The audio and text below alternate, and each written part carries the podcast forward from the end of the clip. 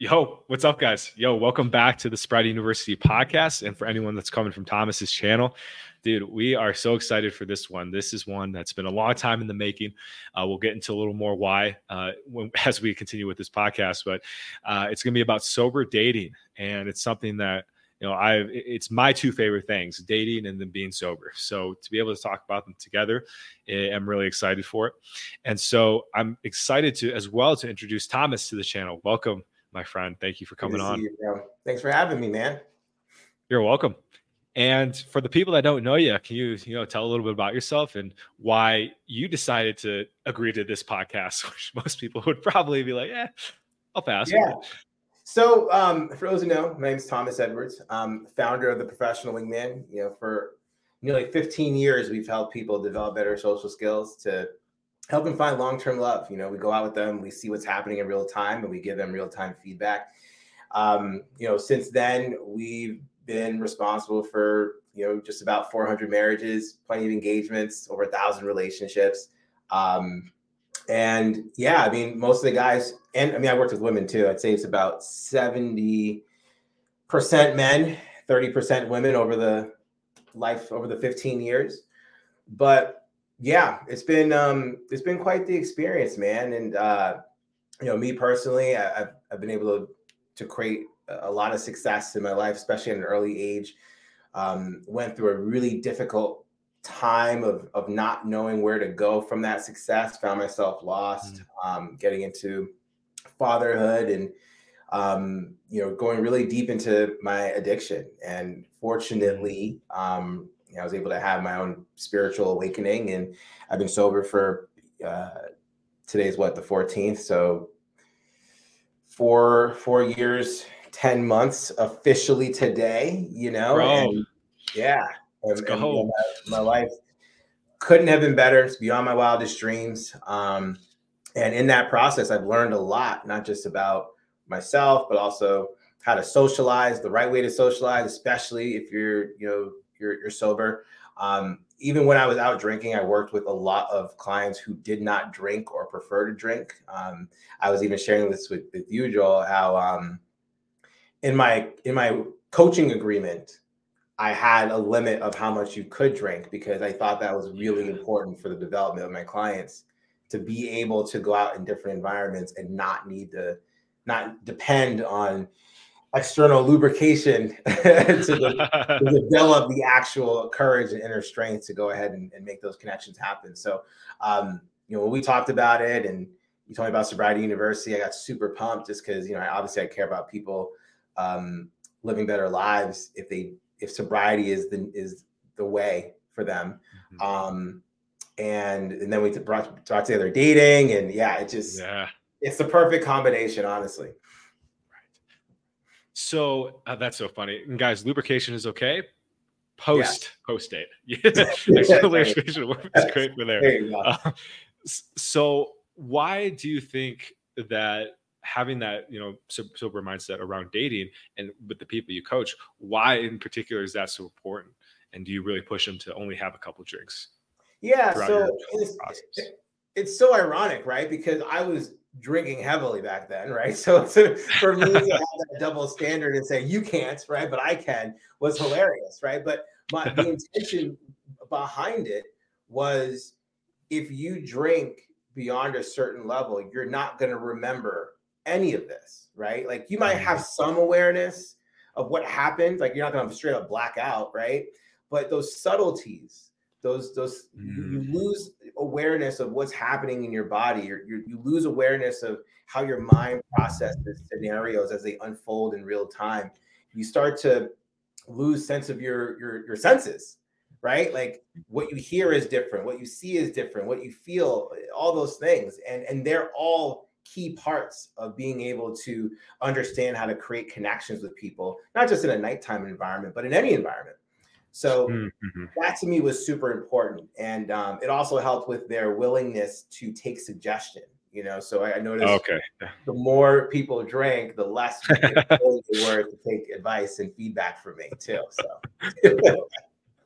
who's this joker I'm with, dude? I'm the freaking man, right? I got this. I know, right? Yeah, but, but, they're paying me, right? So like, who is this guy? Who's this guy that's paying Yeah. for, for advice? Paying you know? I'm really curious, and and I ask this because you know, as a kid, I would say I didn't have the best social, um, I would say you know, role in terms of like being social. My parents were very introverted, so I didn't see like what it's like to be really outgoing and very like you know life of the party kind of vibe. So. wh- A lot of the clients that have come to you are they people like have you d- dove into their past at all and do you find like there's a pattern of people that you see with their upbringing, their childhood, all that kind of stuff. Yeah, I mean, most of the clients, including me, man. Like, I mean, let's be honest. Like, for me personally, like my parents, I wouldn't say my dad's extroverted. I think he becomes extroverted when he when he when he used to drink. Um, Okay. and my mom was always introverted, always, always, Okay, always yeah. and forever. She just that's just who she is. Um, so, and my sister was more extroverted. You know, she growing up, so she. I wanted to be more like her and my dad because they just knew that like they just they just looked like they had more fun, they had more friends, they had more of a Mhm, social life. But yeah. I wasn't that guy because I was kind of deemed the the nerd of the family, you know. so, um, so I had to figure that out, right? But a lot of clients that I would work with would lean on the side of being introverted. They would lean on the side of being actually pretty excellent in their professional craft, whatever that is, whether it's you know Mhm. programming, engineering, um, you know, design, art, whatever, whatever it was. Um, but they also lacked the social experience, right? Like they, they didn't really focus much on their social life in high school. They tried and failed and or probably hesitated to do that in college. Then, as a young Mhm. professional, they focused on their career, which is not necessarily a bad thing, right? But the cost of that is you're not developing the muscles and the skill set socially, right? So yes. then when you get to a place where you feel like you have the money, you kind of have yourself together, you're you're weak, right? It's like it's like trying to go to the gym and you haven't gone in 10 years, and you're trying to like Yeah. bench twice your weight, right? Like that's just not gonna happen. So Right. um, at that moment, that's when they call me because not only do they have the ability to to to afford me, but they also need to Mm. accelerate and kind of catch up, so to speak, right? So yes. yeah, and, I, and I know program. that program. Yep. And I was one of those people, man. I spent my whole 20s just trying to make money and work on business and school. And I'm like, I, I don't have time for this. And when I started, I really did feel like an infant. I was like, wow, I feel like a two year old every time I go. No, I don't even feel like a two year old because two year olds, the girls are like, oh, he's so cute. They're just like, yeah, right. oh, who the fuck is this guy? it's like, it's like, damn it, god damn it. But It was you know, tough, it's a, it's a process. It's a Yeah. process. And I think your upbringing does play a lot because there's a lot of programming, you know, for better or for worse, that's given to you that shapes how you show up in your adult world, right? So, Yeah. I'm- I come from a Caribbean background, right? And so, you know, traditionally, what they'll say is like, don't worry about people, don't worry about fr- making friends or anything like that. Like, focus on Mm. academics, get a job, get a house, and then you can worry about all the other stuff, right? And and that's Mm, traditionally, right, in like you know, um, non-American cultures, right, Yeah. and, uh, upbringing. That's kind of the program, right? Mm-hmm. Um, inside of that is also the program of don't talk to strangers. And coming from a Okay. third world country, like you know, there was a lot of weight pressed on like not talking to strangers, right? And okay. you and usually that's a hard that's i mean when you hear that right like it makes sense like you don't want your kid or me and as a kid like talking to strangers right because there is a level of, of safety that needs to be concerned the problem was why they would tell you not to talk about strangers like i got like the Okay. you know the michael myers story of what would happen if I, like, to a stranger right so Right. um, that was a program that stayed with me all the way through high school, all the way through college, and in my first couple years post post grad. And so I'd go into bars, and my immediate story, that program was, don't talk to strangers. So there's a lot of guys too who don't even realize that they carry that programming, and that's part of why they have so much social anxiety. Sure, sure. Oh, that's Yeah. huge, man. And we're going to dive in today on some ways that if you're out there and you're watching this that you can choose the right dating approach for you depending on that personal style and, and your upbringing. Uh, for myself, it was I was adopted, so I learned that strangers I have to trust strangers immediately um, mm. to survive. So yeah. it actually benefited for for my uh, for what I do, which is a cold approach, um, because yeah. it's like, hey, you know, it's just a stranger. But my issue has come from then getting too attached to somebody I don't know.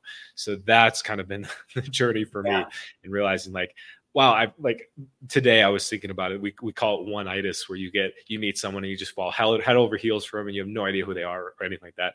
And I was like, I'm kind of like thinking about this one gal, and I'm like, I've literally like spent 10 minutes with her. and, I'm like, and I'm like, wasting all this mental energy. It's like yeah. this is insane.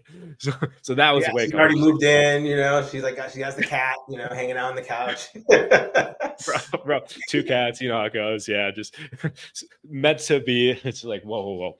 So yeah. I think a really important part of dating is learning how to work through those unconscious programmings and that's what thomas and i are here to do on the side besides this podcast is we both yeah. do coaching and we can help you um, figure that out for yourself because yeah, it's it's it's frustrating when you do the same in recovery. You say it's insane when you do the same thing over and over and expect different results.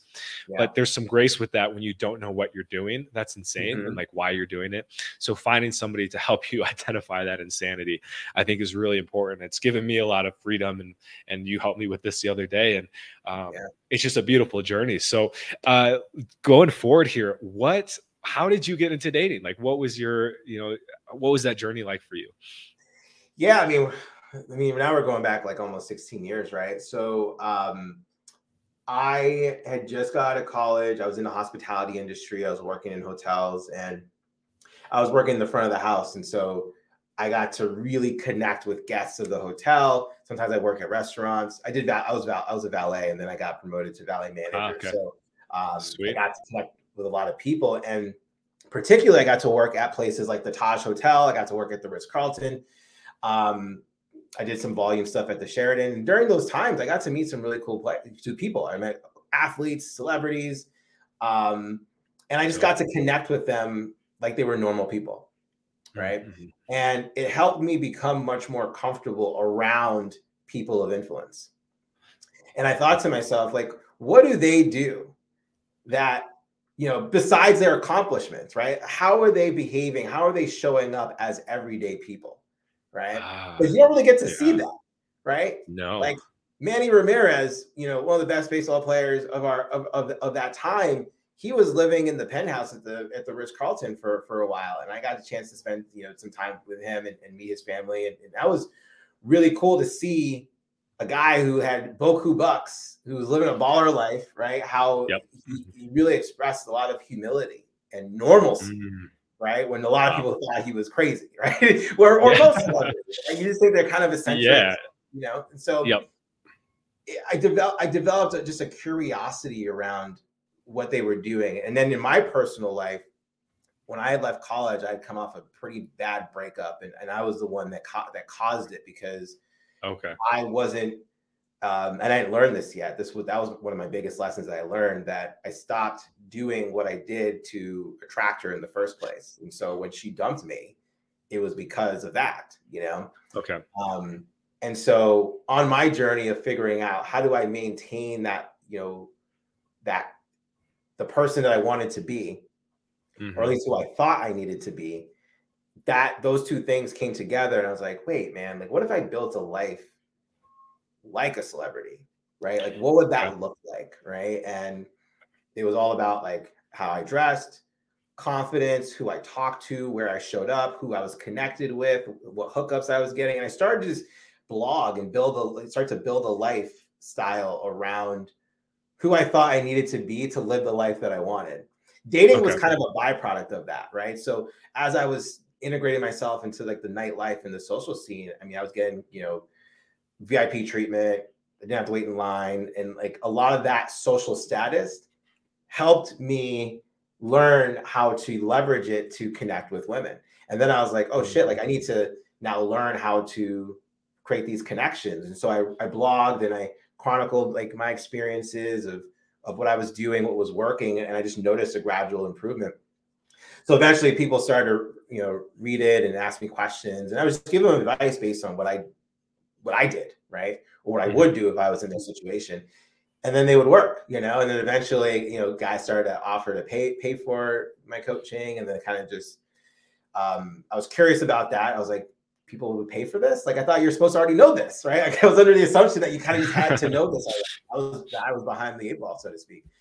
And um, and then I was in South by Southwest in Austin, uh, Texas, and um, a buddy of mine saw a really attractive girl at the bar and was like, "Dude, like, be my wingman, like, help me get a date with her." And I was like, "What's in it for me?" Because I like her too. She's cute. so he's like, "I'll pay for all your drinks all weekend," you know. And I was like, "All right, cool." Mm. Worst case Huge. scenario, it's a funny story to tell. Best case scenario, I got open bar for a few days. So I went over yep. and chatted her up and I introduced them and they ended up going on a lunch date the next day. And then he texted me. Wow. And said, thanks for being my wingman. So I was like, oh, like that'd be really cool if I got paid to do to do this, you know? And mm-hmm. um, then I just went all in. Cool. Wow, what a story, man. And it's it's like humble beginnings i love that you know you you, you got to be a human being for dating that's something that i think a lot of yeah. people learn is you, you have to fake it till you make it but then eventually the faking stops working and you got to just be yourself once you've learned those skills that when you are yourself you can attract and retain people uh, women or or whoever you're trying to date so that's that's cool and yeah. um just what a baller life yeah getting to meet professional athletes and stuff that's so cool um, yeah, I mean, it, get- wasn't what I had planned. I mean, originally I went to school because I wanted to be a video game producer, you know, so I actually ah, wanted okay. to be in the, the, video game industry. And I was, this is so crazy, but I was working on like a, um, I was working on a, a concept for Spider Man, right? Like I, I, had no idea like about the legalities and, and all that stuff around like if that was even possible, but I just always wanted to create a Spider Man video game from when I used to play it. Um, the Revenge of the Sinister Six back when it was on NES. So um, that was my dream, like to work for Sony Entertainment, to produce Spider Man. You know, like live in Tokyo. Wow. Like that was like that was the dream, and then it just radically went in this direction. You know, but um, Yep. I'm so grateful for it because this whole experience has taught me more about life and, and myself than I could have ever done doing anything else. So Absolutely, man. I say that all the time. Like, if I would have gotten rich and successful and had all my dreams come true in terms of career, I don't think I'd be where I am today or have the uh, the the abilities that I do have because I went out and I did the grind, which we are going to get into here very shortly. Yeah. So, um, yeah, dude. I for myself, yeah, I had a I had a gal in high school, but I never really learned the skills either. Like, I kind of got it through just being good at sports and like um, and that kind of thing. So she never really like I think really liked me. Um, she liked like mm. my status and stuff. But um, yeah. so that really taught me that like uh, sometimes status can be a double-edged sword because you get the people easier, but they might not stay around for the right reasons. And yeah. that was kind of a big wake-up call as well. So um, yeah, I, I spent a lot of time wanting to be able to to date. It was very frustrating because I just I couldn't do it, and I, I just it was so confusing because I got sober. I, I changed my life. I did all those things, and it just wasn't happening because I wasn't putting the work in, but hmm. because I didn't know that you had to put the work in. Um, yeah. I was taught with the mentality like, you know, you just, she's going to come around when you're ready and, and all that stuff, which is partially true, but it's partially not mm-hmm. true because you, yeah. it's, it's both and. So when you got sober, what was like, th- like, did you get right into dating? And then when you did, what was the distinction between your dating sober versus when you were partying and, and having fun and drinking and stuff. Yeah, so interesting enough, right? Like I had met my my girlfriend uh kind of early on in the journey and then and then we got married and then I got sober, right? So um so I want to create that context so people okay. people understand. So when I was working with clients and I was going out, it was a very different thing that I was seeing. And mm-hmm. and and especially in today's world, right? Like, I mean, let's think back, like 2019. People will probably think that that was probably the most unforgettable, probably the most forgettable year of recent history, right? because, because of what has happened since then, right? I've literally not thought about 2019 since 2019 until this moment. you just Yeah, said you know I 2019. mean?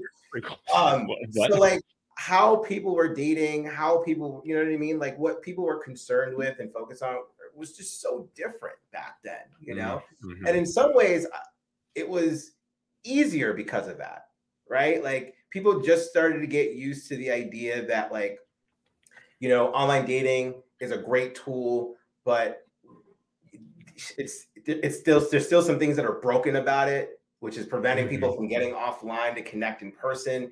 And so there was like people just were trying to figure out what to do, right? Then boom, you Yeah. can't even see people.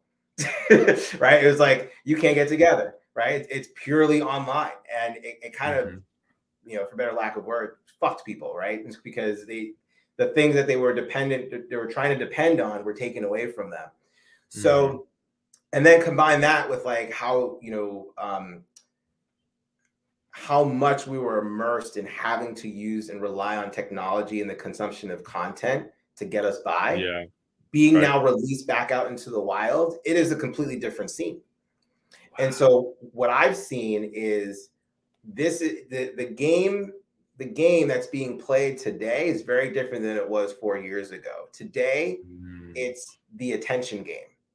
And it's Okay. not so much you um uh doing things or like dressing a certain way to get a woman's attention, right?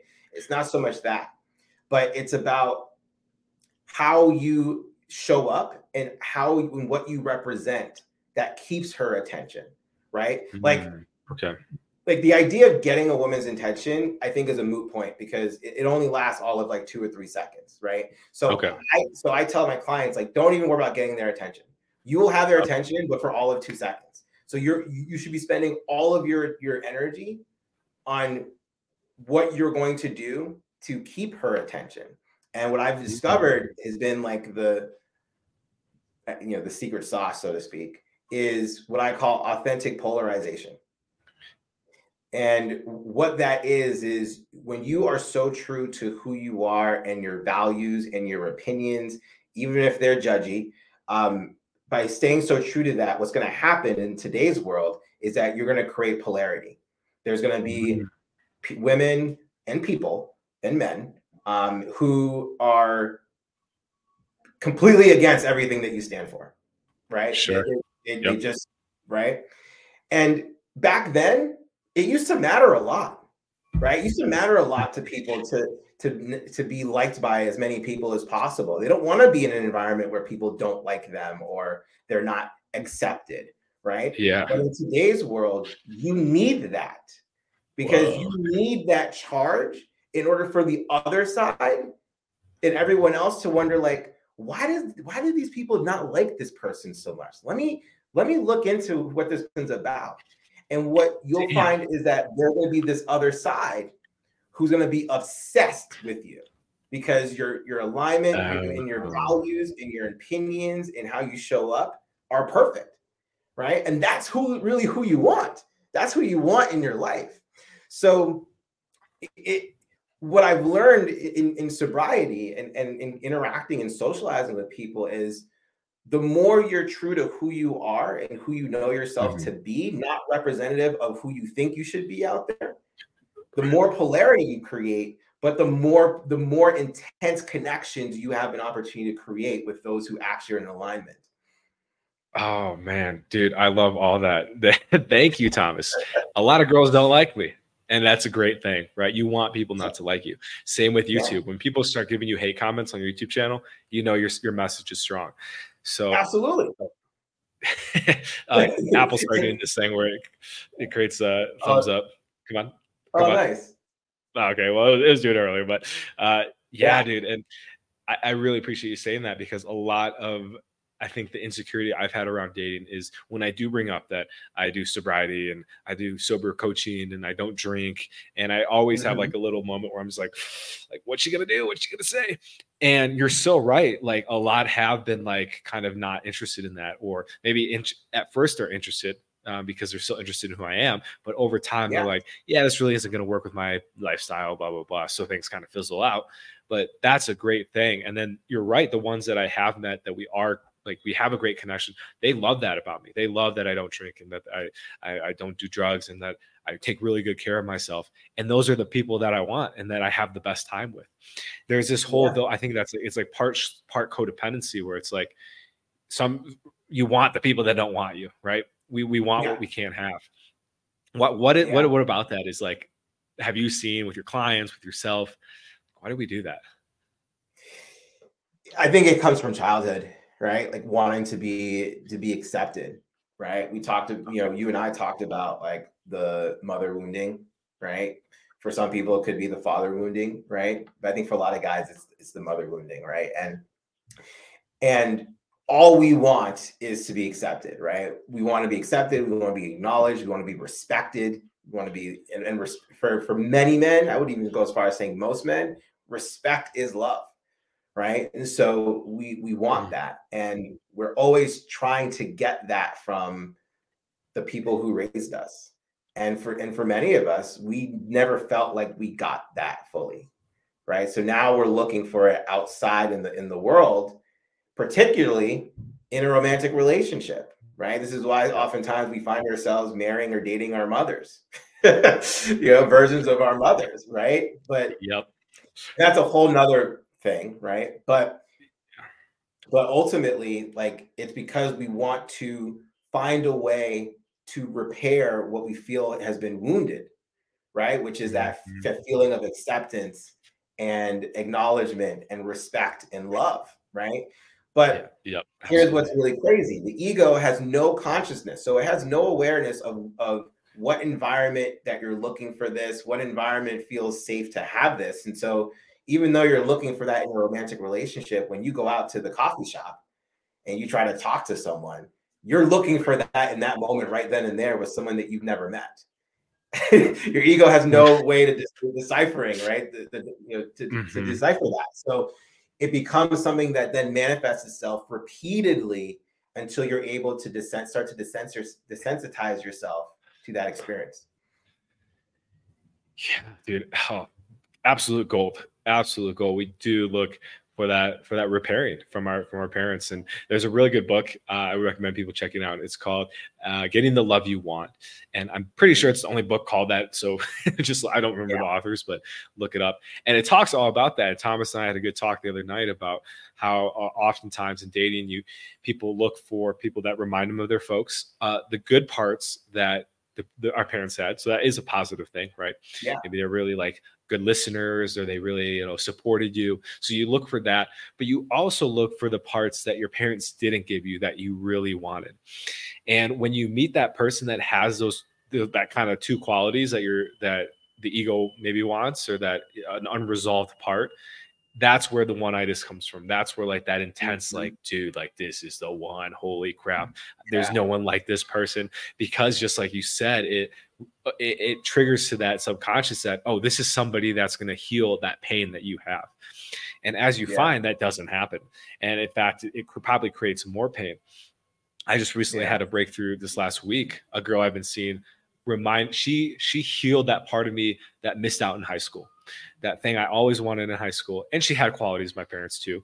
But once I realized that, I'm like, I actually don't really like a lot of things about her.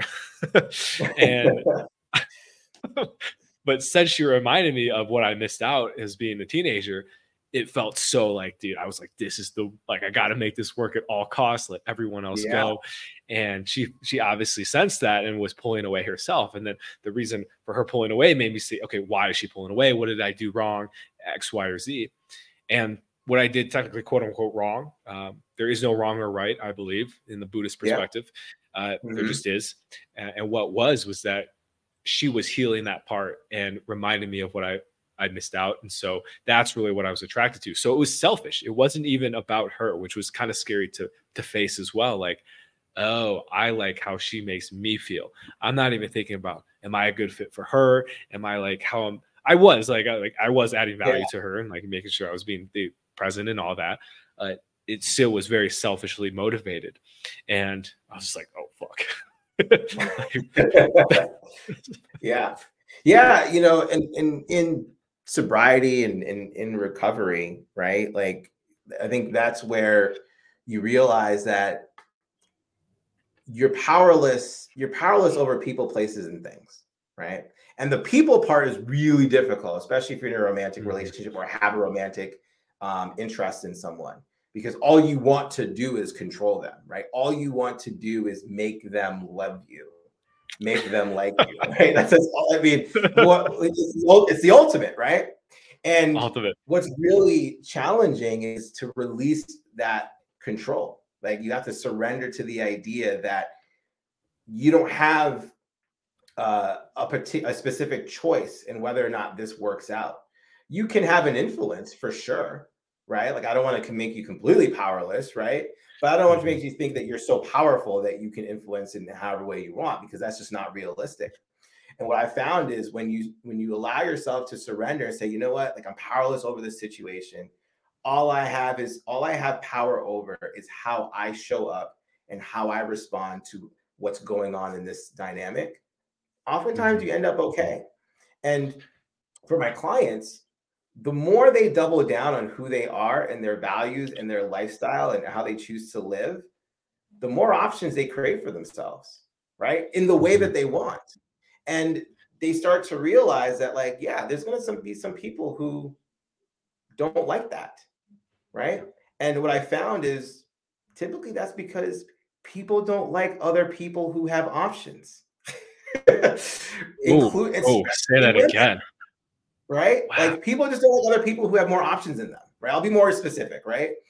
And okay. and so a guy who knows who the, who he is, what values he stands for, willing to say whatever he wants in turn respectfully, right? But based on his beliefs and his opinions, and is willing to walk away if there's disagreement or misalignment or whatever. Like people are intimidated by that they don't like that. Mm-hmm. And they'll respond in two different ways. They'll either hate on it and dislike that yep. person more, right?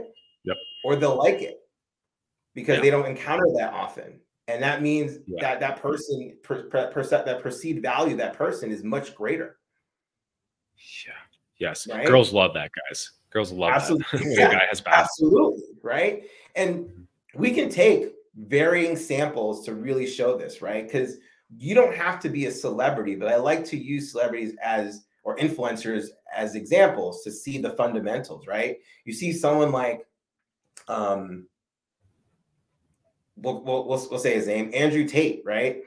There are so many people who despise this man, and there's so many yeah. people who are obsessed with this man, right? Yep. Like Donald Trump is another person, right? Obsessed mm-hmm and also hated. Or hated. Right? Yeah. You don't have to create such polarity in your life. You can be a normal commoner, right? But live in that lane where you do have people who don't like you and people who absolutely love you, you mm-hmm. know? And so you don't need influence. You don't need a celebrity. I think status does help it because as you increase your status, the divide increases right? Mm. But you don't have to have that much status in order for you to to create that polarity. But the only mm-hmm. way for that to exist is by being completely like 100% authentic to yourself. Yes. And let's look at the idea of the bad boy, right? Your typical bad boy, right? He doesn't yeah. follow the rules. He he lives by his own drum. He probably rides a motorcycle and like chicks dig that, right? Yeah. And maybe that's because like he obviously most likely he doesn't have status. A lot of them don't but chicks mm-hmm. still love him anyway because he's so authentic and true to who he is. So I think that's a great message. If someone's listening to this and they're like, "Yeah, Thomas, that's great. I don't know how to be authentic. I've never done it in my whole life. I've always lived by what society has said, what my parents have said. How do they start being authentic?" Yeah, it's a great it's a great question, right? So I I have a framework um, that I that I like to use, and it's purely gamified. meaning like it's based on you having fun. And sometimes fun is a trigger word for some people because some people don't believe in happiness. Some people don't believe that happiness is important for you to achieve success and mm-hmm. fulfillment. Um, I disagree.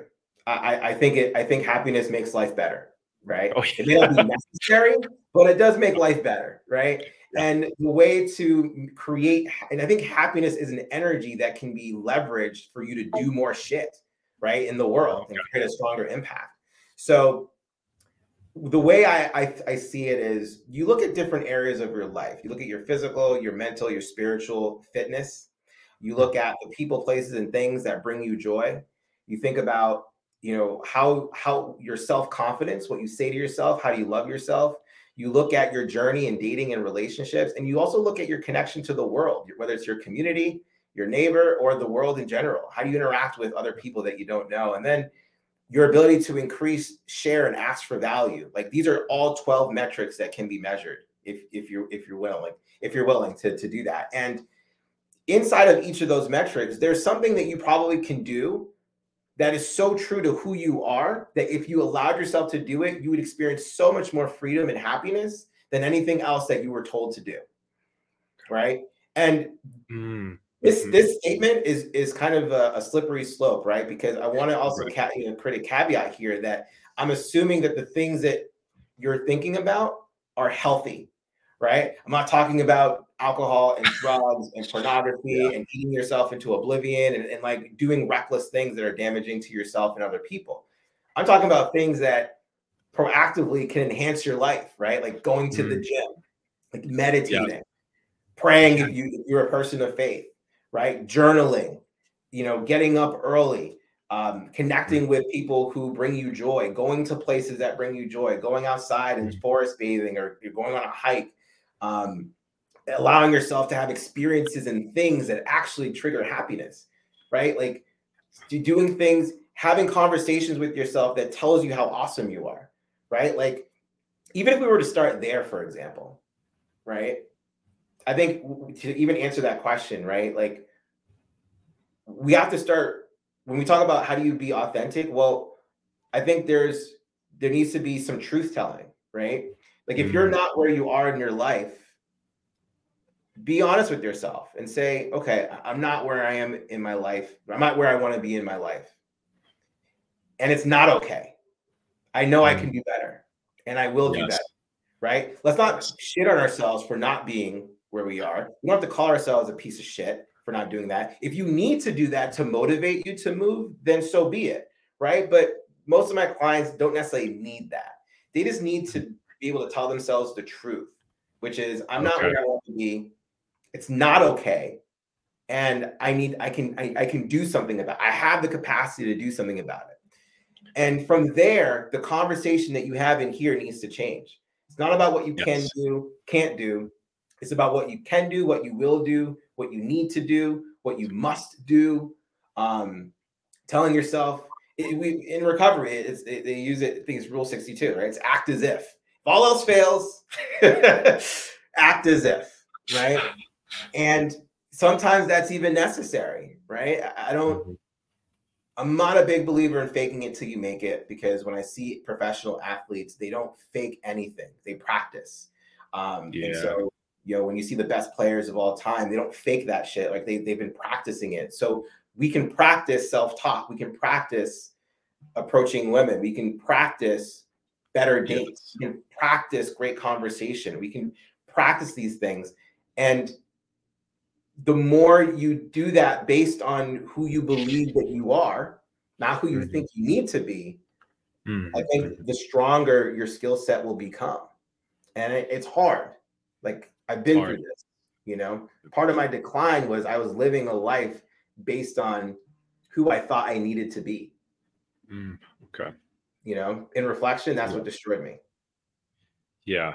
You know, and you had to be honest with yourself, just like you said, right? And honesty, like, yeah, I will promise you, whoever's like, if you hear this, honesty will set you free in many ways and it will make the process easier because then you can start taking the actions that will get you to where you want to go. Uh, like act as if it's like what would somebody who in dating, for example, who's really successful at dating would what would they do? Would they be playing um, video games every night and eating Cheetos? Probably not. Would they be going to the gym every day? Probably. Um, would they be you know eating really well and making sure they're mentally sharp so when they meet women or, or men, vice versa, they're on their A game? Probably. And if you can start doing those things, you won't have the results right away, but you'll be acting as if you're not faking it because you're doing it. You're doing all the actions that someone who's successful does. Same yeah. with like, like when I always think I'm like, I, I got really into basketball. Like what would it take for me to be successful at basketball? Well, I watched Kobe Bryant's documentary. I'm not going to be successful with basketball after watching that. And that's okay. And I was honest with myself. Yeah. I'm like, let's focus that attention elsewhere. And in recovery too, yeah, you got to be honest to get sober and stay sober. If you're lying, it's only going to lead you down a path of wanting to use. And it's so funny. I just made a video on this right before we had the stream on the importance mm-hmm. of being honest and, and yeah. getting and staying sober. A lot that, of the times I mean, when people, yeah, go ahead, go ahead, go ahead. Oh, go. I was, I was gonna, say, yeah, I was gonna say that. Um, you, you you you just nailed it, man. The truth will will set you free. Honesty is so is so important, right? And and, and any I mean, any spiritual program, right? It doesn't have to be a spiritual program of recovery, but any design for living that where where you want to feel free, happy, joyous, and free. The way to do that is by stop lying and tell the and tell the truth. And one of my first coaches, Garrett J. White, founder of Wake Up Warrior, that was one of the first things he taught me. He was like, "You need to stop lying to yourself. Stop fucking mm-hmm. lying. Start telling the truth." Right. Mm-hmm. And I didn't realize when he had told me that how much I was lying to myself. You know? And when I really when I really took a look, it was fucked, man. Like I was I was lying about everything. You know, and when I had to take the mm-hmm. and it was a it was a hard pill to swallow because when I actually told myself the truth, my life was not what I thought it was, you know. Yeah. And it was shame, there was shame there. You know? Shame. Yes. Oh, bro, yeah. I, I, know we connected on, on deeply, and that is it. yeah. We're both compulsive liars. yeah. I, when I was in college, I, I told everyone that I was uh, in on track to be a dentist. I had like a 2.8 GPA. You need like a 3.9 to be considered for dental, dental school. I kept, and it finally took an acid trip to make me realize, oh, I'm just like a big fraud. And yeah. that's kind of where the journey of self discovery uh, began. And it was very painful, very painful. Um, but, you know, there's a silver lining to this. That's almost like it's like you have an awakening when you're finally 100% honest yourself. So let's let's go back to dating, for example. Maybe you suck with women. I had to say that to myself. I had to have that truth to myself very, very many times, and it hurt because I thought I was a stud. And I'm like, mm-hmm. girls don't want to date me. Girls don't want to even talk to me. Uh, I thought I was, just, you know, maybe I'm not really a stud, right? I couldn't, like D'Angelo said, I couldn't fake it till I made it anymore. I was in the, the ring and I was just getting punched in the face left or right. And so then I really had to start taking more action, more action. That's like, okay, what do people that are good with women, what do they do? Right. Yeah. Well, they don't treat them like crap. They're, they don't follow all that, you know, internet dogma about, you know, talking you know, 304 all that stuff right? Yeah. Uh, they practice. So they do multiple approaches a day and they do talk to people in the street. They do talk to people at the grocery store even people that they aren't attracted to. And i didn't want i was like i'll be honest i was like gosh damn it. Can't yeah. i just like take a pill or watch a video? No. Yeah. Gotta get it's out true. there it's true. And and i appreciate what uh d'angelo said. You know he said faking it till you make it is the building is building the wrong foundations for one day of the house falling falling apart consistently. Practice will always make perfect, and it's, and it's true. Mm-hmm. There are so many times I've seen guys go into conversations with women, completely falsify who they are, and then mm-hmm. now are trapped in this web of lies, right? That they need to maintain that will eventually expose them, right? And yep. they're going to lose. So they go into the situation yep. already destined to lose, right? Because mm-hmm. they chose not to be themselves, right? Dude, and yes, and, it goes to what we were talking about. Um, you know, the last time we had all got together. When you're authentic, you are always in position to play to win. But the moment you start lying you start becoming inauthentic, now you're in a position to play to not lose. And that is not that is not a place where you've practiced. That is not a place that is true to you because you're lying.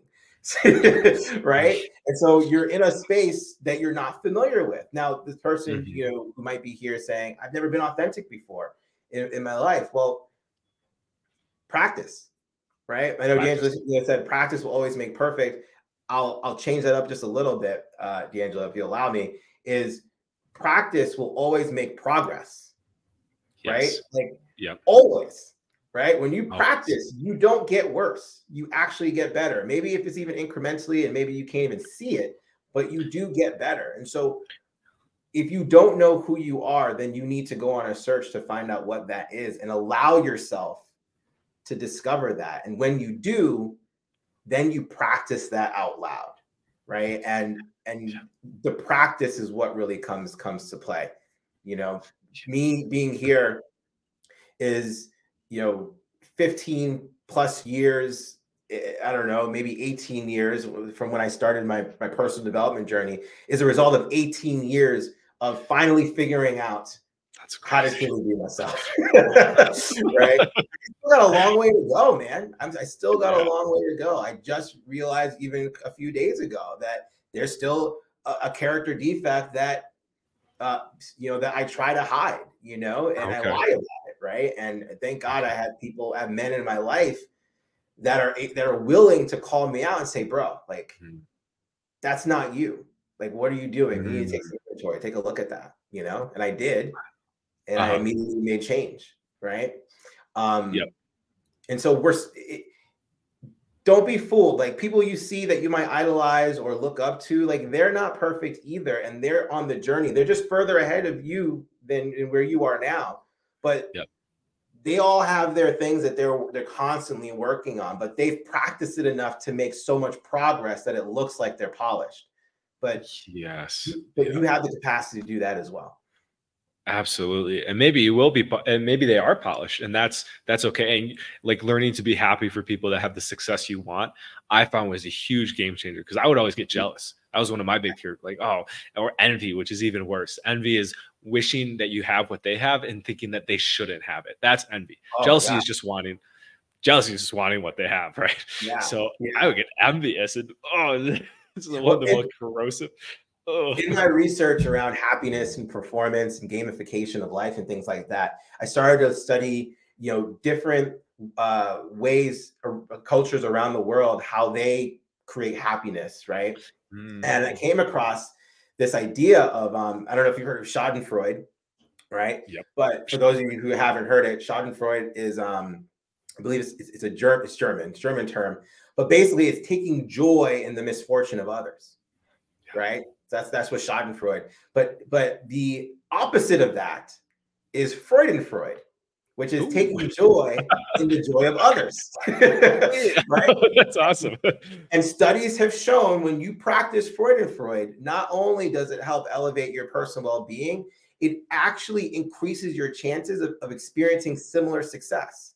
So studies have actually shown over time that when you are actually happy for other people, it actually energetically creates opportunities where you can experience similar success on your path. Um, and so mm. I've removed the jealousy from my life. Like when people oh, are are doing well, I'm pumped. I'm like, that is awesome. You know, like I'm super yeah. happy for them. And I'm also studying, well, what did they do to get there? You know, I want to see what mm. they did. What was their success could leave clues for me right? And so, um, so I I look at it that way, and I think if you were able to do that, it really will change your frame around kind of how you view yourself in comparison to other people. Yes. Oh, dude, I'm so happy you brought that up. Schadenfreude is so big. Uh, definitely German, hella German. And I yeah. that's why I don't watch the news or like really intense drama shows because it's just like that that's all that is. You feel joy when bad things happen. And it's like uh, it's, yeah, it's a nasty energy. And when you feel happy for other people's happiness, you're right. It, it does something to your mind. It does something to your spirit. And what I found too is that sometimes the thing you want, you'll get. But if you don't know how to be happy for when someone gets it, you won't actually be happy for yourself when you get it, and then yeah. self sabotage it. So mm-hmm. when you're act, when you're like, oh, dude, I'm like, I'm so happy for this person. You you learn to be happy around that outcome. So that when that outcome comes into your life, you're just like, oh, sweet, this is awesome. This is, yeah, I deserve this. Yeah. Yeah, because subconsciously, when you're hating on someone else, it, what you're what you're also saying subconsciously is that you don't believe that you are you have you're capable of having the same success. So, right, why would success even make an attempt to come near you if that's how you feel? Right, like it doesn't even make sense. right. so, yeah. so when you take joy in other people's success, you actually there's a part of your brain that also kind of fantasizes about how you could share that success too what it feels like for you to have that success. And that's the that's the energy that that attracts similar success to you is is because you are feeling the emotions of what it's like to be that person right? Yep. and feeling their joy right? And, and yep. you're kind of taking it on as your own. Um, it's a really powerful technique. I highly suggest you guys check it out. It's Freudenfreud um, Freud and I Freud. I don't know how, but you'll, you'll, see it. You to. Yeah, yeah. I pre- yeah, I appreciate you t- teaching us about Freud and Freud. I've known about Schadenfreude, but I didn't know there was a name for the opposite. So that's uh-huh. so great. And now people might also like be like, "Yo, the whole law of attraction thing," and I'm not too sure about it anymore. But I think what it does is like, it's not like you feel the energy, and then all of a sudden, like you open the door and there's a delivery man with you know a hundred grand, but you yeah. start putting in the action because you're like, wait, if I can get this too, and I want this happiness. What do I have to do to get it? So it comes back to taking honest action. So it's mm-hmm. another way of being honest. And uh, yeah. gosh, we we could do a whole podcast on Freud and Freud. But, yeah, um, I think it's also like I don't know if you heard of a reticular activator, right? But it's kind of like the concept is like, you know, let's say you're shopping for a car and you really want a, a Jeep, right? Mm-hmm. You'll probably see 20 to 30% more Jeeps on the road than you normally did because your mind is is focused on that, right? Um, especially if it's like a certain color. If you think of a certain color that you're interested in, you'll probably see more of that color because you're thinking of it. And so the same works for uh, thinking about success and taking joy in other people's success and, and seeing how other people create success. Like you said, it's not law of attraction but I do believe there is a law of focus, right? Mm-hmm. And, if we are able yes. to abide by that law and allow ourselves to focus on the things that we believe can help us become better people, have a bit stronger impact in the world, and eventually experience greater fulfillment, then yeah, press on. Like allow those, allow the reticular reticular activator to really uh, see all those opportunities exist, either outside of yourself or within yourself you know um yes. mm-hmm. so i'm with you like i'm not big on the law of, of attraction I, I, think there are some like um uh what's the word like. I think there's some biology and some chemistry that's involved in being able to attract people, places, and things for sure. Okay. But, but I but I do believe that also focus plays a big role in that. Yeah, I love that. Yeah, law of focus, law of practicality versus yeah. maybe yeah like yeah if you have a you know if you're six three and have like a chiseled jaw yeah you probably have some law of attraction going for you versus yeah. you know, the, right. uh, somebody else who's you know average height. But um, yeah if you can really work it with you with that practicality. So speaking of practicality i'm curious what do you think like why do you think sober dating is why do you recommend it? What have you seen the pros of that versus party dating and, and all the above. I'm gonna take a piss while you answer. So um, yeah, well, I'm gonna stay tuned. This is where it gets uh, juicy. awesome, great question, man. So I'm gonna be really intentional and think about this since you're going to pee. Um, now listen, like I, I won't say that you know sober dating is better, right? Um, but what I will say is that there are a lot of benefits to trying to connect with people without drinking, without substances. Um, one thing is you'll remember more details. Um, two, you're more likely to be authentic um, because you don't want to lie. Um, you, you, tend to lie less when you're when you're sober. Um, I think it allows you also to be quicker on your feet um, you are much more intelligent than than you uh, than you think, especially in social situations, and, it, and, you just get better the more you immerse yourself in those environments. Um, and I think anyone who is interested in leveling up their social game should try to date without substances. Even if you don't have a problem, if you don't have an addiction or anything like that, I think it's such a great experience because it's like going to the gym you know you start going to the gym and you don't feel like you can keep up with other people who are in the gym. Maybe you don't even feel like you have the capacity or the power to do what you can do.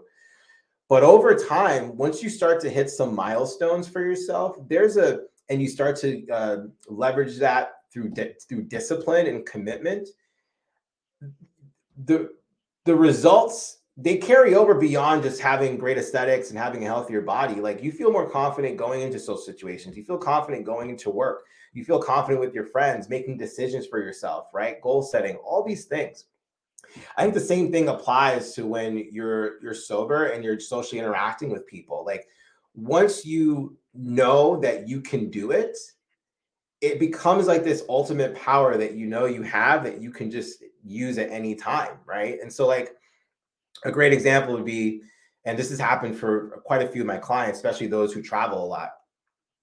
Once they were able to figure out how to meet women at bars or restaurants or nighttime events, when they would go to the airport, they knew exactly where to go, where to sit down, who to chat with, and how to build a connection with someone to turn that into dates. And they could they could do that at the airport lounge.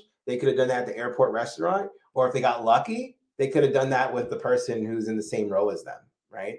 Um, and in those situations, you don't always have the option to drink, right? And so knowing that you don't need to take that option gives you such a huge advantage, especially, and I've seen this, and this is not a knock against women, but especially when they're drinking. because they when they see how chill you are and how relaxed you are and how loose they are and how they kind of feel like their inhibitions are being released and and they feel a sense of like um, not safe but safe because they're with you it, it really does create a special uh, experience and it cha- it changes how they show up because they're realizing oh shit like I don't want to be sloppy around this guy. This guy is showing up. He's he's he's really well put together. He's not drinking like I am right now. Like it doesn't mean that he's stuck up because I'm actually enjoying this conversation, right? Um, so I now need to correct myself so I don't put you know put uh, cast a, a shadow upon my impression. And so I just noticed that, and my clients notice that women do show up better too. Um, when when they realize that you're not drinking and you're creating a good connection with them and then I also see the other side where, like, if you're so true to yourself and you're having a blast, women don't even know if you're not drinking. they just don't.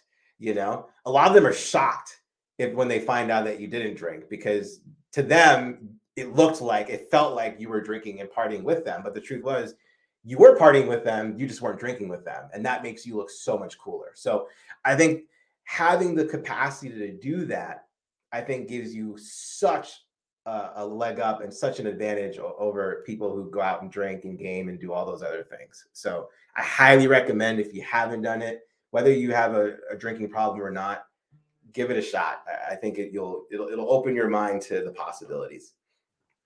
Oh, it it really will, and you know you're going to have the end of the day and there's going to be the memories there. It's the memory will be that you had a human connection.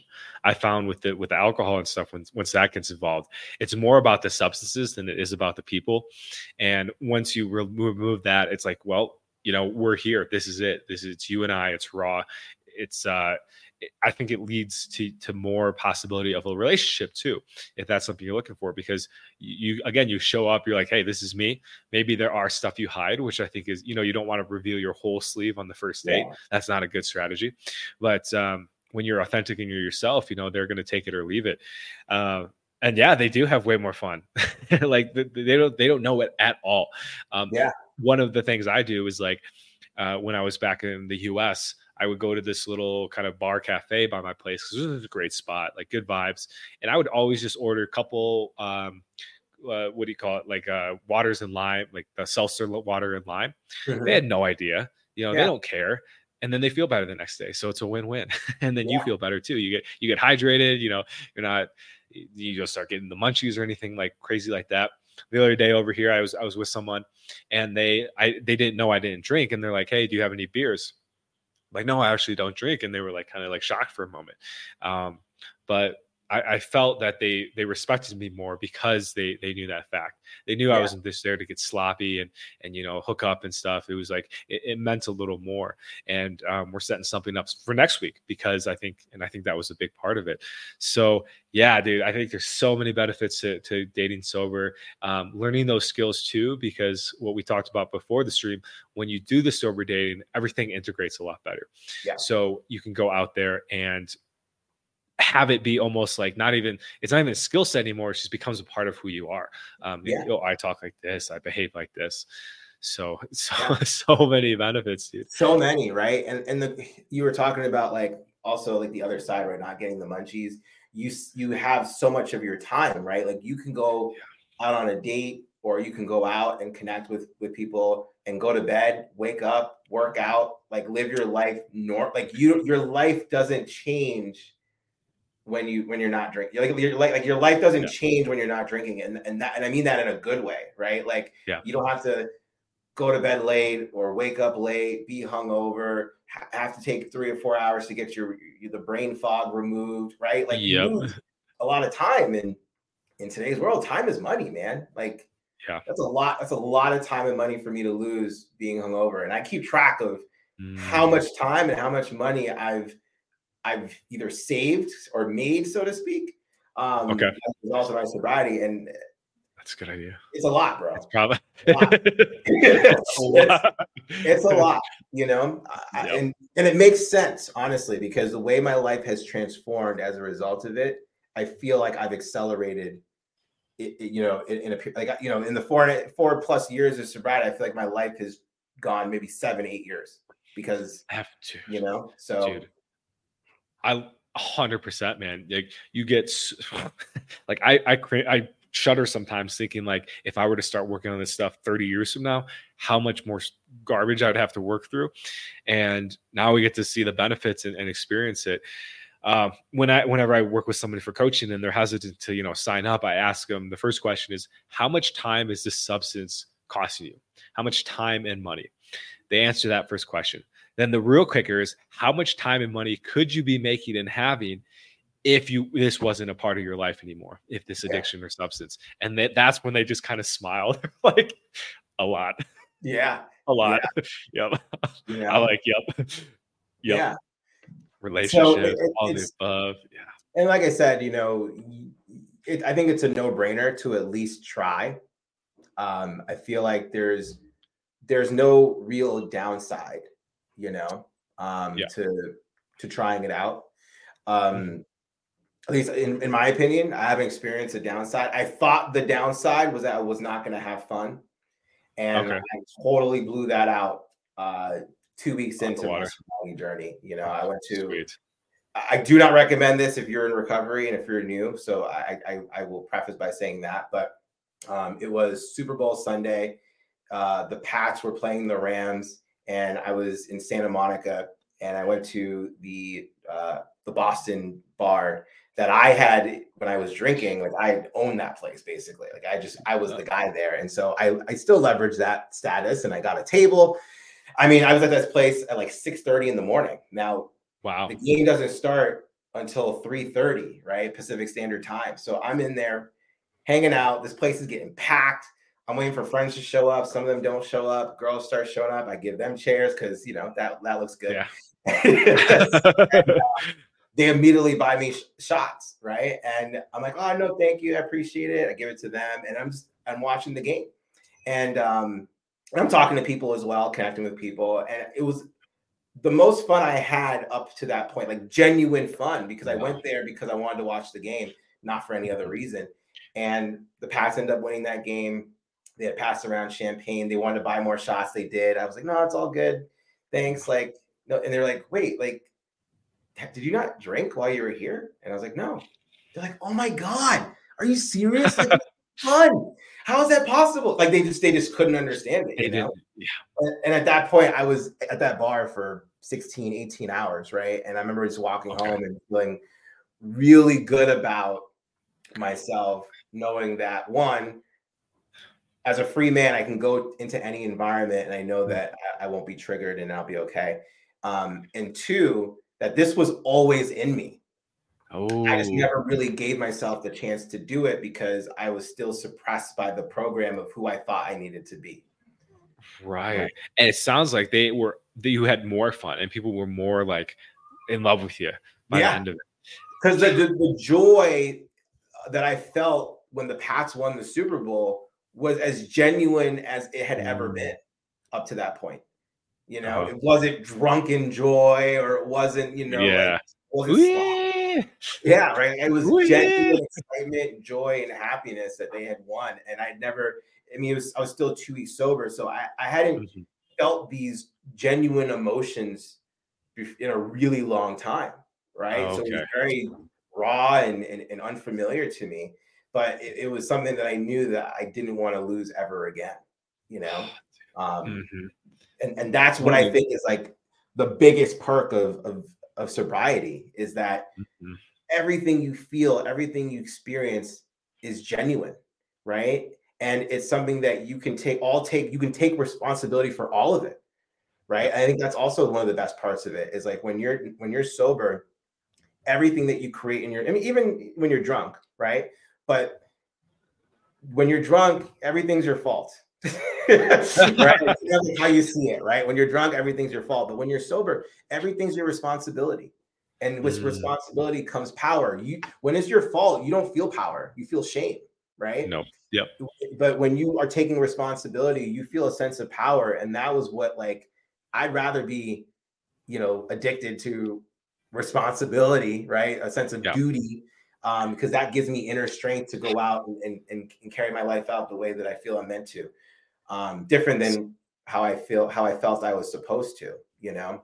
Mm-hmm. And we can talk about this all day, but I know we got to wrap up. But I, I hope I hope uh, who was listening to this, they they were able to understand that part because that's so significant. Like, there's a lot of inner strength that you actually get to feel and experience when you're not intoxicated. Yep. Yep. I mean, you put it so well. You're responsible. You become responsible for everything in your life. Um, not so much always the, the things that happen, um, but you re- your ability to respond. Responsibility is the ability to respond. One of my favorite parts of the story too is no one knew you weren't drinking. Yeah. no one no knew one until they asked. No one, no I mean, knew. Three, I mean, two two weeks ago, I was there wasted right? So like there, there was no reason for, for people to think that I wasn't drinking, right? But it was so shocking to them when they found out, you know.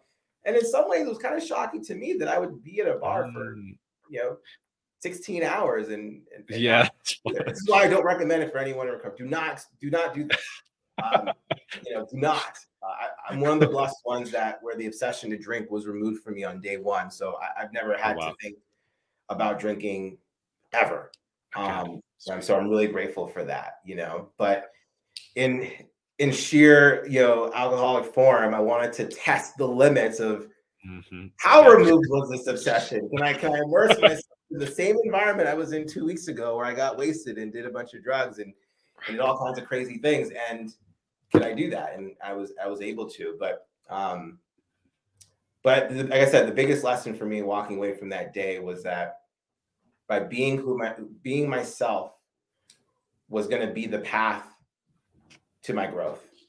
Like mm-hmm. it was the mm-hmm. only path to my growth was being myself, and I'm only going to learn more the more I choose to be myself. Yep. Oh, amen, brother. And it's the path to happiness. It really yeah. is because the happiness, as Thomas saw, was inside all along, and you know, it's I feel higher than I ever did on Molly, just every single day. I get yeah. to experience all the things I wanted that drugs I thought was was going to give me, but they didn't. So absolutely, man. Like I would love to do a part two on this because I have some more yeah. questions for you about like Let's how life it. is today. Awesome. we will do a part two, guys. Stay tuned. And uh, just want to thank you first off for coming on and sharing your, you know, your story, your wisdom, and uh, who you are as a person, and just giving experience, strength, and hope, man. Because there's a lot of people that don't that that don't think they can have an awesome life, and um, that they don't think they can be happy ever again. I was yeah. one of those people. And you yeah. absolutely can when you do the things that Thomas talked about being honest, uh, taking responsibility for your life, uh, asking for help, reaching out to people, uh, doing the hard thing, right? The only caveat I'll say when you said like there's nothing like not great about sober dating, the only thing I'll say is that you have to face the truth. really fair enough. Yeah. Yep. That, that part's not as pleasant. Yeah. Yep. It doesn't feel good, but it'll feel good long term. It's delayed gratification, right? Which is addicts. We're not, you know, we have to learn that skill. Yeah. that's why you, that's why when you were in the uh in the bathroom, I used the gym analogy because that's so key, you know, like mm-hmm. no one no one gets excited about going to the gym, right? But they feel stoked when they when they're done with their workout, you know, and that's that's what telling the sleep does for you. I'm doing a bulk with uh Jaron here, who a lot of you have seen on the channel before. And I, I've like the first month I started eating carbs again and I was getting super like pudgy. And now that pudge is starting to like disperse throughout my body. I'm just like, this is sick. it's awesome. It's like what we were, what I wanted. But um, again, I delay gratification, and I had to sit through that pain of of having a, a little bit of a dad bod for a while. and yeah. it was like, well, I'm, I'm, supposed to have a Chad bod. Why do I have a dad bod? And, you know, just all that that that patience, patience, patience, patience. Whenever I have a it takes time with dating, with with everything. Whenever I meet with one of my sponsors, uh, by the end of the call, we can usually, you know, break it down to the fact that I wasn't patient. yeah. They're like, so Joel, it sounds like you weren't patient again. I'm like, oh yeah. Thanks. He's like, yeah. There it yep, is. Yep.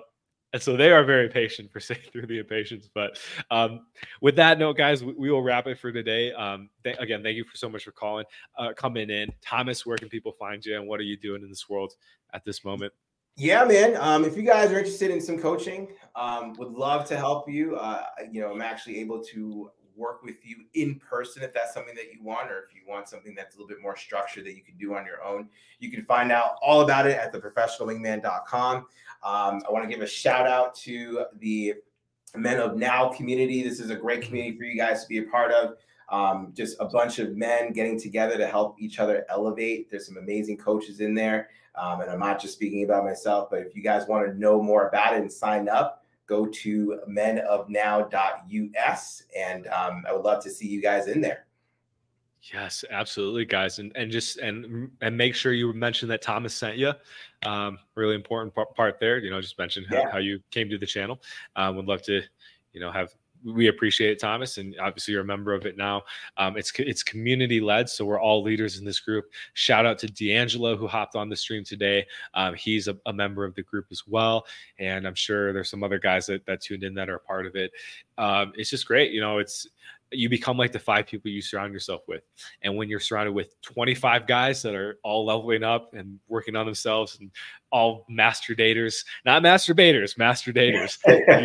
you, you, you, you become that as well, um, just by osmosis. And uh, absolutely, guys, yeah. So definitely hit up Thomas up for some coaching um, as well. I do coaching as well on addiction recovery, specifically marijuana, but can help you with other addictions as well, porn, alcohol, um, just food caffeine, all of the above, anything you're really dealing with, we can either help you find a, an avenue that can be good for you or help you personally.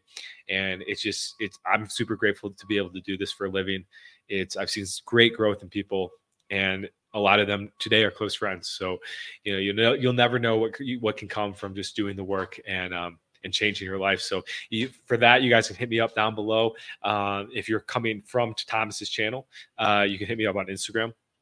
Shoot me a DM and we can schedule something. So, uh, more than happy to to work with you and man, uh, keep, keep going on this topic forever. But in the in the spirit of the Midwest goodbye, which is, if you guys don't know, it's where you say goodbye and you talk for 30 more minutes. Um, so we are we are going to wrap it here. Once again, check out the community, check out Thomas. Thank you for tuning in. Check out Sobriety University, and we will get we will see you guys in the next one. Adios. Peace. Guys.